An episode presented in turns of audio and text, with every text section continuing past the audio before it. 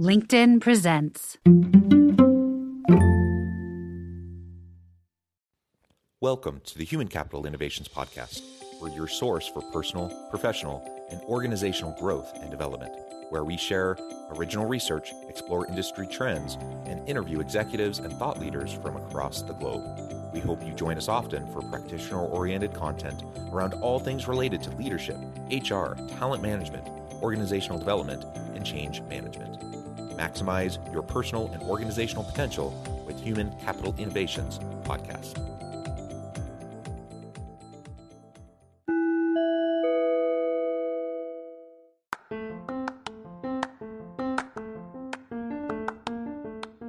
Do you enjoy the Human Capital Innovations podcast?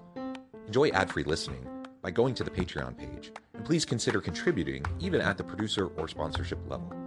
And please leave a review. Thank you for your support.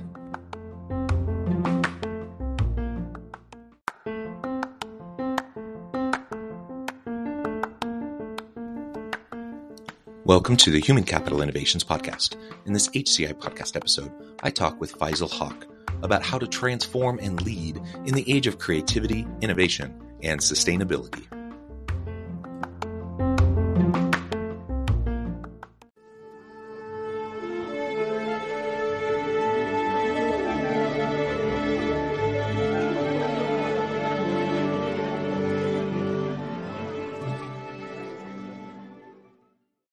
Faisal Hoque, welcome to the Human Capital Innovations Podcast. Thanks for having me, John. It is really a pleasure to be with you. You're joining us from the East Coast. I'm south of Salt Lake City in Utah. And today we're going to be talking about how to transform and lead in the age of creativity, innovation, and sustainability. Now, I suppose some might say, oh, that's just a lot of buzzwords. Um, and I suppose it is. Uh, but these are all very important integrated ideas that definitely contribute to and feed off of each other. Um, so we're going to get past the buzzwords, past you know the the tech bro kind of spin on on this kind of topic. I really want to dig in. I want to really understand you know what we can do to lead in this shifting world of work uh, and what that me- looks like, wh- how it looks different than perhaps the way uh, organizations have been led in the past.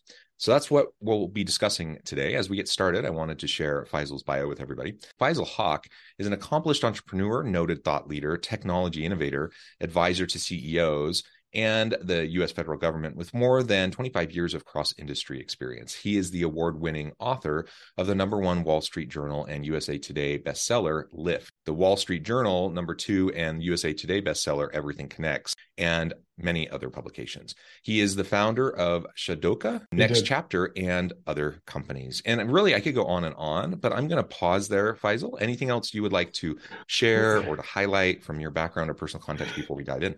No, I mean, I think that you you you uh, uh, welcome me very very very well. Uh, on a personal note, uh, I I am very much into mindfulness and meditation. We'll talk about that in the context of creativity, and uh, I like to cook. So those are mm. two personal notes. Very nice, very nice. Uh, let's dive on in, and I think it, it's interesting. Clearly, you have been a very successful entrepreneur. You've started companies, um, had very successful companies. You advise, you consult, uh, you do a lot of important work in the space. Um, why don't you start by just telling us a little bit about your own path and trajectory and how you got to where you are today, and then we can launch on into this this transformation around what organizations in the modern world of work need from their leaders.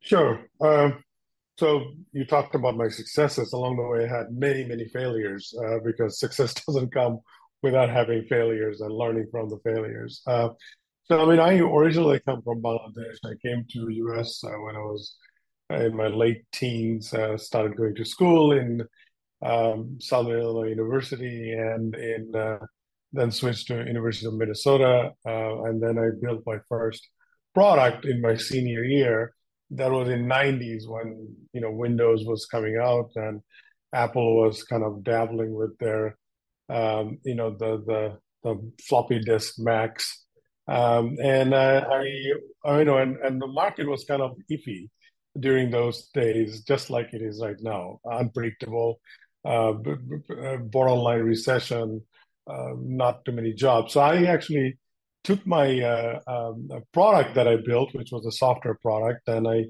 rather than sending resumes out, I send the disc as a as an alternative way to people look at my work. Uh, you know, and now we are very familiar with, you know, you go to work, you you show your portfolio of work, uh, whether you're a coder, designer, uh, whatever it is, you show portfolio author, you show your sample writing, whatnot. Uh, I sent out my my demo disc, and as a result, midst of that uh, bad timing, uh, I did get seven, eight job offers before I could graduate from college, and that's how I started my career. Um, and then, you know, I started, uh, you know, I had a bunch of offers from a bunch of Wall Street firms uh, because my product was focused on regression analysis mar- um, for the market. Uh, but I didn't take those. I t- took a R&D uh, job at a company called Pitney Bowes, which at those days was one of the very high-rising uh, Fortune 500 companies uh, in Connecticut. Uh, that's how I started my career.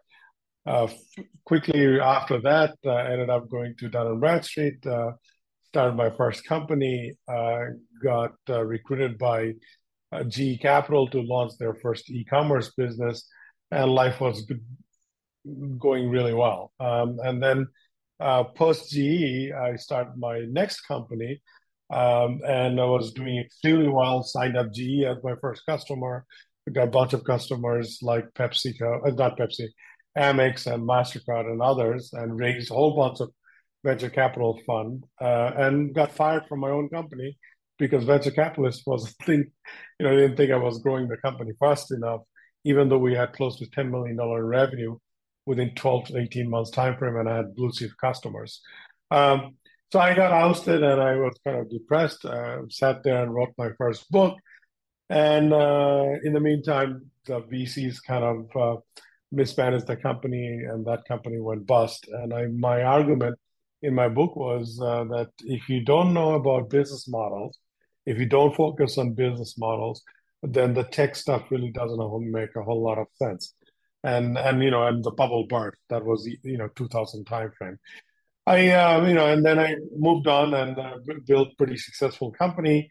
And then a few years ago, um, uh, you know, and during the the market melt, uh, you know, 2008 and 2010, 11, I I faced the same adversity just like anybody else, and uh, but I I've survived through that and and uh, wrote a whole bunch of books during that time, and five six years ago, exited my last company and kind of was you know thinking of what I should do next, and I thought of like bringing all my expertise and focus on public sector because I wanted to give something back to this beautiful country of ours that has given me so much. So I um, I, I started working with uh, with a partner called CACI, and we kind of been working in uh, various agencies like DoD, DHS, and others, driving their innovation, uh, process improvement, and and better citizen care and and defense uh, you know, utilizing technology. Um, and and then midst of pandemic, you know, I wrote Lift, and then I kind of relaunched everything kind of second edition, and now I actually have a, a second and a third book out called Reinvent, which literally is coming out now as we speak, which also became number one Wall Street Journal bestseller. And in between, you know, faced an array of adversity, including uh, family health, uh, uh, you know, parental family health. My son, who's 20 years old, he who is a cancer survivor, so etc. etc. So I dedicated. You talked about next chapter, so proceed from next chapter and book all goes to uh, cancer research, especially to bring awareness to my, multiple myeloma, which is uh, is is what my son is diagnosed with. So that's kind of my story in a nutshell. Yeah. Well, yeah. Excuse me thanks for the encapsulation of that. Uh, I know we could spend a lot of time just digging into all of that, um, yeah. but I appreciate it. And it, it, it's great to provide that context as we think uh, moving forward because you have that experience, you know, the ups and the downs in yeah. different organizations. Um, those that have you started, but also in, in other corporate roles for other organizations. Um, you've seen firsthand uh, how work has been transforming over the last several decades. Uh, and you are a thought leader in the space of, of looking at this trans- continual transformation and how things are going to continue to evolve into the future. Uh, so I, I want to go there next, and maybe if at a high level, uh, if you can talk a little bit about uh, what you saw in the past, kind of where we're at today, and where you think we might be in the next five to ten years in terms of leadership transformation, organizational transformation, uh, shifting transformation of the workplace uh, and then we can dig in more specifically into creativity, innovation, and sustainability.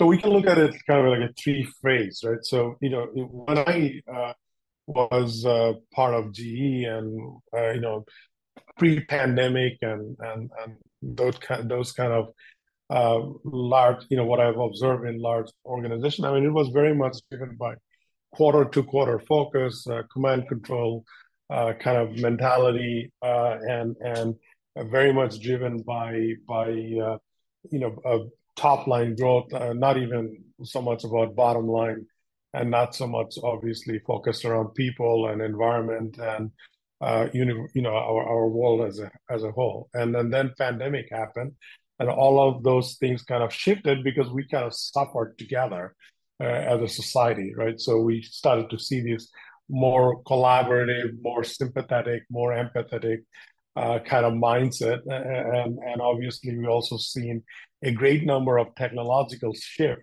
uh, that kind of brought on by necessity more than anything else. So we kind of are in that phase where we are a little more empathetic, a little more tech savvy, regardless whether we're a technologist or not, uh, and we're a little more uh, quote unquote, uh, you know, environmentally uh, uh, conscious uh, because whatever we individually do does impact, uh, uh, you know, everybody else uh, as a whole, right?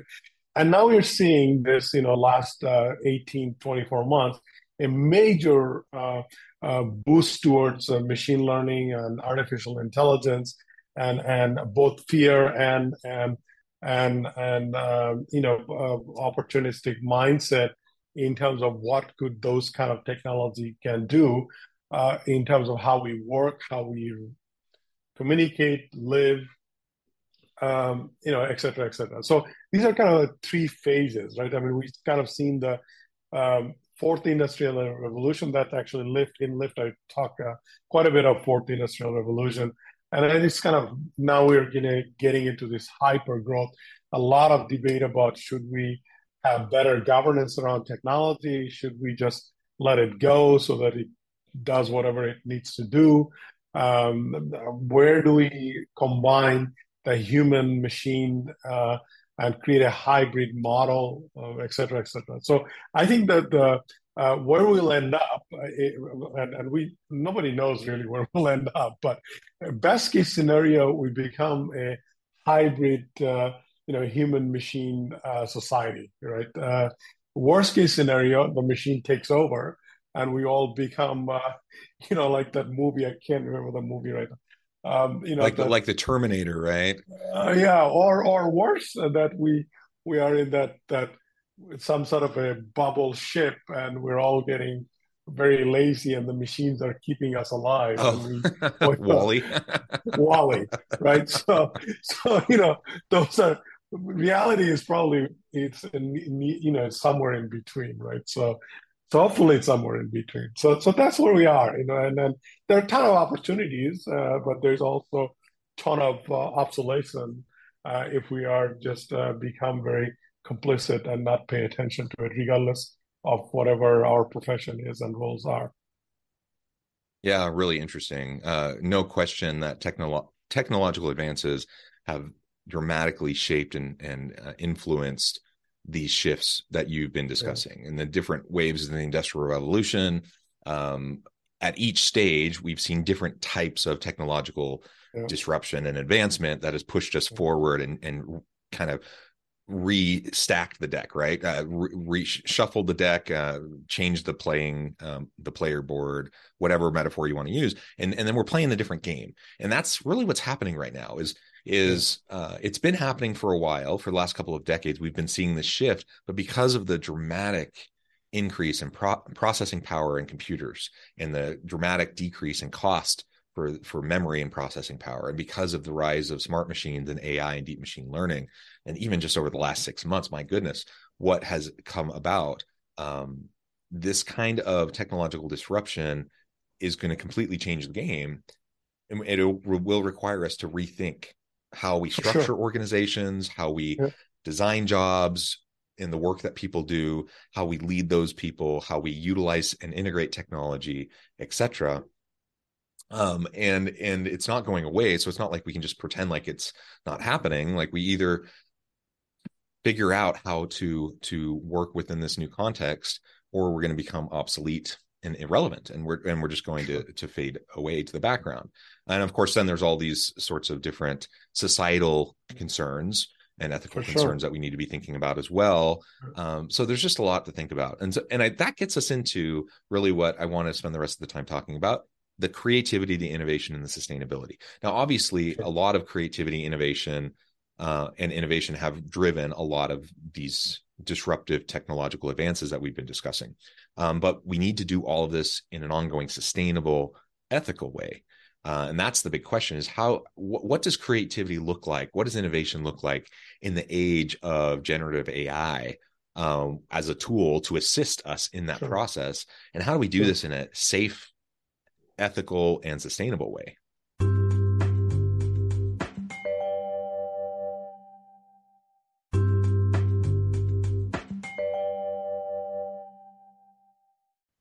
Yeah, look, I mean, uh, first, uh, let's get to a very fundamental human level, right? I mean, the machines are not going to be uh, driven by empathy and uh, ethics, even though you uh, load up every single uh, legal ramification you can find on the planet. There, there's a there's a humanity that cannot be replaced by by any kind of quote unquote artificial intelligence.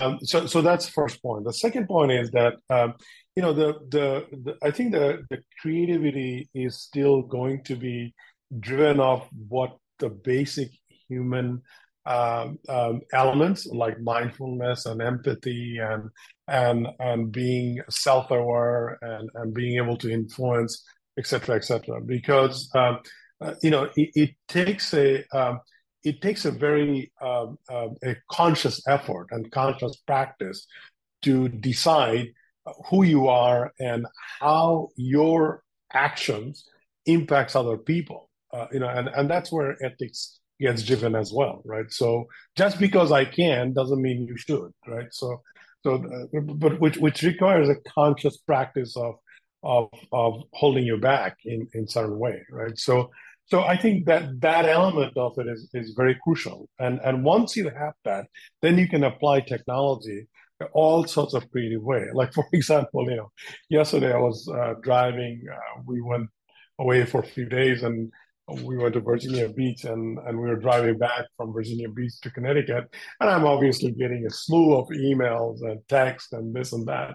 And I was saying, wouldn't it be nice if I could just say, hey, um, check my calendar see whether I'm available, uh, uh, you know, on Monday, and and uh, you know, and and uh, book this meeting, and and my AI agent kind of do, goes and does that, right? Uh, so those are helpful way to be to make you more productive. I mean, I know you know the phone assistants that we have. It's not there yet. I mean, it, it's like you know half of the time it misinterprets whatever you're saying, right? So so that's an example of being highly productive, right? Or let's say, you know, like um, I'm obviously, uh, as, as a, you mentioned, my company Shadoka, we build software, and we've been dabbling with uh, a generative AI uh, engine where it said, okay, I want to do a market segmentation, or I want to do a particular uh, go-to-market strategy for my customer, or I want to create a, a, a roadmap for my my duty, uh, you know, customer. Um, tell me what's out there and pull it in right? So so those are those are so you can be very creative in terms of utilization of technology. Or i'm when i'm writing right? I'm saying okay i want to write about um, you know i want to write about uh, sp- spirituality as an example right? And and uh, it's nothing to do with technology it's self-awareness. And give me some example of what are the best spiritual practice of the best leaders out there and and show me their path and i want to inter i want to incorporate that in my uh, next blog as an example right? so these are very example these are very you know i just gave you three example of productivity strategy and and self development um, uh, you know at, at, different roles right one as i'm an executive two i'm a i'm providing service and three as an author and and and these are very helpful ways to be creative utilizing technology. But creativity you know innovation does not come without creativity. And creativity does not come without being mindful and and self-aware and and whatever you're trying to do uh, having that awareness that it is going to impact somebody else right? And then sustainability comes from establishing systemic way of applying or scaling that innovation uh, and tracking the impact of that innovation if you want to do it in a large scale, not just for yourself, right? So that's the connection between uh, creativity, innovation, and, and sustainability. So it starts with mindfulness.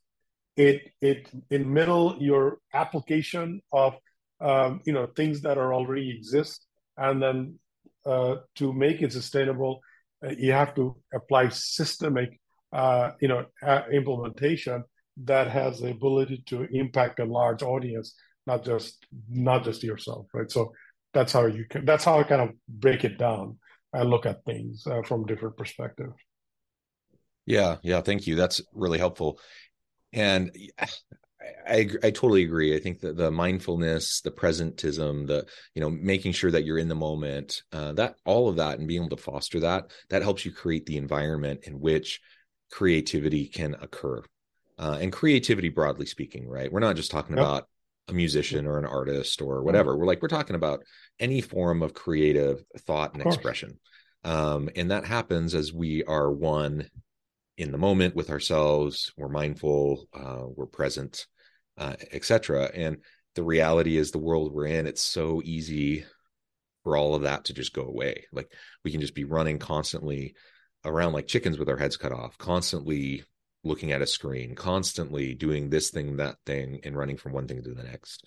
And so we have to very purposefully and intentionally carve out time for ourselves and get in the habit of taking you know the opportunity to to do mindfulness practices that will help us to foster the creativity uh, which ironically you know eh, taking time away from pro- productive things can actually make you more productive uh, because it helps you reset your mind it helps you see things in new ways it helps you be more creative helps you innovate and so you can do things better more efficiently uh, more effectively etc um, and ultimately you can be more productive. Uh, there's lots of research on on flow states and and uh, all of that kind of stuff as well that all feeds into what we've been talking about.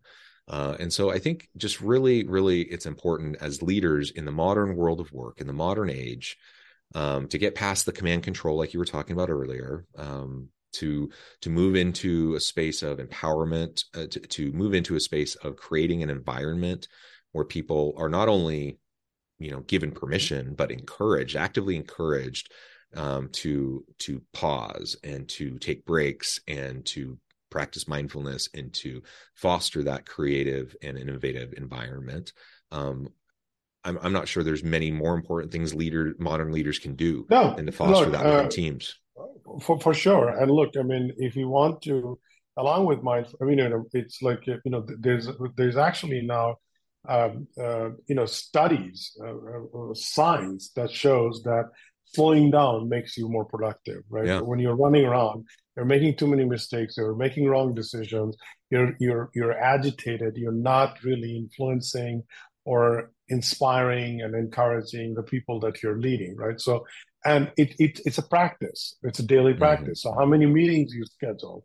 Uh, how, how, much you know before you speak? Are you really taking the time to think about what you're what's about to come out of your mouth right? So and empathy by the way is the same way. It takes a conscious effort to practice empathy because we're self-preserving species. We think about ourselves before we think about somebody else. So it takes a conscious practice to think about other people. And why do we want to think about other people because if you can't think about other people you cannot create environment of yeah. uh, encouragement influence and and inspiration let alone create an environment of sustainability. Because if you are not empathetic how can you think about what's going to be the long-term impact? Because long-term impact is not instant gratification it's not about instant gratification, right? So, I mean, you know, and, and you know, and, and we, we rushed. I mean, you know, as a society, we we are very much, um, you know, uh, soundbite driven, uh, very mm-hmm. much uh, driven by uh, whatever fad uh, and that that's trending, and we just rushing through uh, without really thinking about it. I mean, you know, you can argue. Um, you know, like this is a controversial topic, but you can say, okay, did the EV market really making our climate sustainable? Because if mm-hmm. you look at the impact of those batteries, we're not quite there yet. It's it's mm-hmm. a good effort. It has it has awakened a consciousness that we need to protect the world. But I don't know whether saying that every EV car is what's is going to help us to protect the environment, right?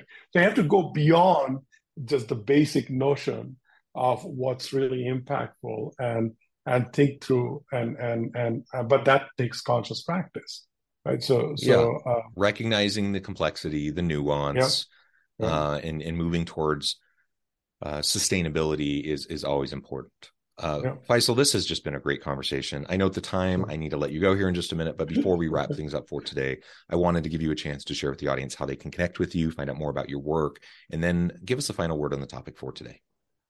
Look, I mean, you can find me on on, on the internet. Obviously, faisalhoque.com is my website. There's all kind of resources out there.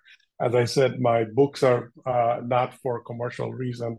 All proceed goes to uh, uh, cancer research. So uh, feel free to, uh, you know, anybody out there, feel free to take any of this and use it any way you like.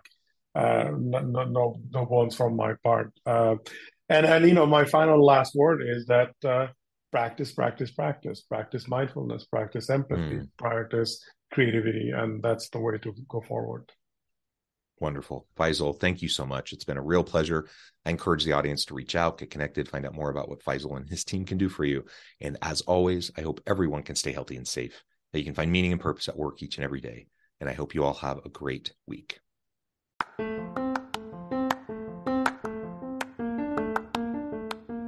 You enjoy the Human Capital Innovations podcast? Enjoy ad free listening by going to the Patreon page, and please consider contributing even at the producer or sponsorship level. And please leave a review. Thank you for your support.